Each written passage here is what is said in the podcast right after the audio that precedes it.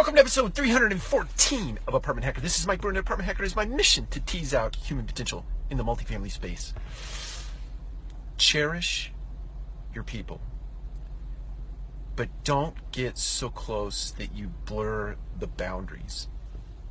I think in business, you have to have freedom within a framework, and you really have to cherish the individuals that you work with and for but you can't become so close you know friends beyond friends and I, I don't mean in an intimate sense but if you get too close to people and you blur the boundaries you make it impossible for yourself to lead people.